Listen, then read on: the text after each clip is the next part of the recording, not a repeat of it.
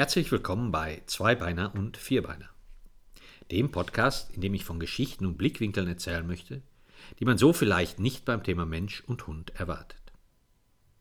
Heute geht es um einen traumatisierten Hund. Der Hund, den meine Kunden aus dem Tierschutz übernommen hatten, hatte eine unschöne Vergangenheit. Er war in einem Rudel gehalten worden und dort der Prügelknabe für die anderen Hunde. Das hatte damit zu tun, dass die Tiere dort auf engstem Raum gehalten wurden, keine Ausweichmöglichkeiten voneinander hatten und sich gegenseitig schlicht auf die Nerven gingen. Als reine Beschäftigung und zur Stärkung des eigenen Selbstbewusstseins bilden sich bei solchen Haltungsbedingungen oft Grüppchen, die einzelne, schwache und wehrlose Tiere tyrannisieren. Das liegt an einer zu engen Haltung von zu vielen Hunden, die sich mit nichts anderem als dem sozialen Geplänkel beschäftigen können. Und die ihr eigenes Selbstbewusstsein aufpolieren, indem sie ihre gesamte Energie gegen andere richten, weil ihnen andere, das Selbstbewusstsein fördernde Beschäftigungen verwehrt bleiben. So etwas habe ich übrigens nur bei gefangenen Hundegruppen beobachten können. Frei und selbstbestimmt lebende Hunde gehen so nicht miteinander um. Eben weil diese Freiräume haben, sich aus dem Weg gehen können und auch sporadische Gruppenbildungen jederzeit verlassen können. Diese Möglichkeit hatte mein Kundenhund nicht. Er wurde über Monate von den anderen Hunden, mit denen er auf engstem Raum leben musste, böse zusammengebissen. Das hatte nichts mit das machen die unter sich aus zu tun. Diese Haltung war schlicht Tierquälerei und der Hund wurde durch die ständige Unterdrückung und die Bisse der anderen Hunde traumatisiert. Er war nicht in der Lage, sich zu wehren, konnte keine Strategien mehr zur Problemlösung entwickeln. Er wurde handlungsunfähig und ergab sich in sein Schicksal. Der Hund wurde durch den Umstand, dass er keine Strategie mehr entwickeln konnte, den bedrohlichen Situationen zu entgehen, traumatisiert. Er wurde hilflos und verlor die Fähigkeit, Strategien in beängstigenden Situationen zu entwickeln, die ihm aus der jeweiligen Situation heraushelfen. Ein klassisches Trauma. Das Trauma wirkte so weit nach, dass der Hund bei seinen späteren Besitzern bei jeder Begegnung mit einem Hund einfror, sich nicht mehr bewegen konnte, in jeder Form handlungsunfähig war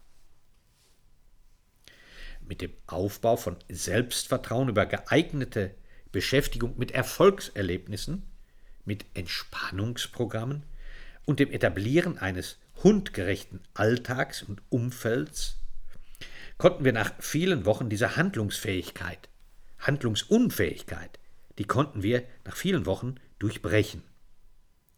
Es war ein tolles Gefühl, als der Hund endlich bei einer Hundebegegnung einen anderen Hund anbellte.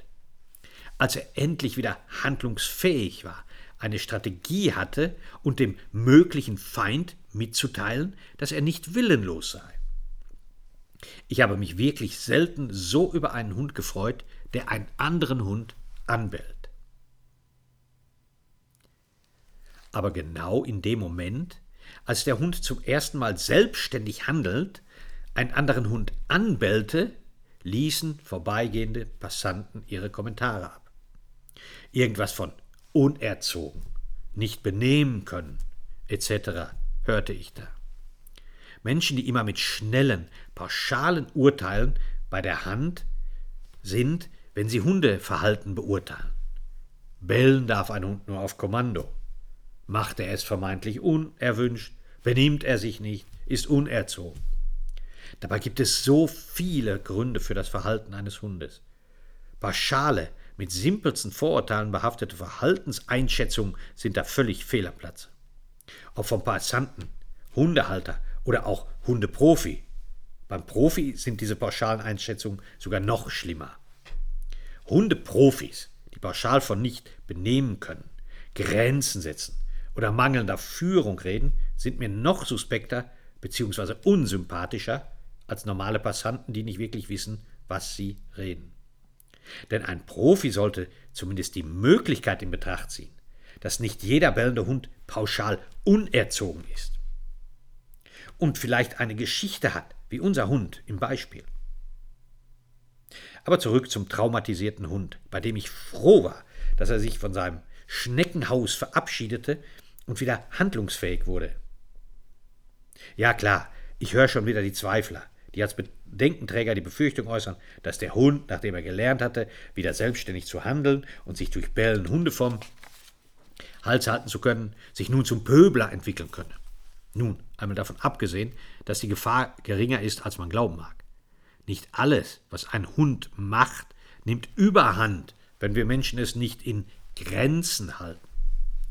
Wenn man trotzdem Anzeichen erkennt, dass der Hund die neu erworbene Handlungsfähigkeit übertreibt, kann man durch gezieltes Training das Verhalten zum Beispiel umleiten. Das ist an dieser Stelle aber nicht das Thema. Wichtiger ist, dass man Hundeverhalten nicht pauschal beurteilt und auch Faktoren bedenkt, die einem nicht immer direkt in den Sinn kommen. Ein traumatisierter Hund ist vielleicht ruhig und stört niemanden. Aber bei allem, was man über Traumata bei Säugetieren im Allgemeinen weiß, ist sein Allgemeinbefinden nicht gut. Er fühlt sich bescheiden. Ich freue mich dann immer, wenn er nicht mehr ruhig ist und endlich stört. Dann fühlt er sich nämlich besser. Und dass der Hund sich gut fühlt, das zählt in erster Linie. Das war es für heute. Bleiben Sie fair und betrachten Sie Ihren Hund einmal aus anderen Blickwinkeln.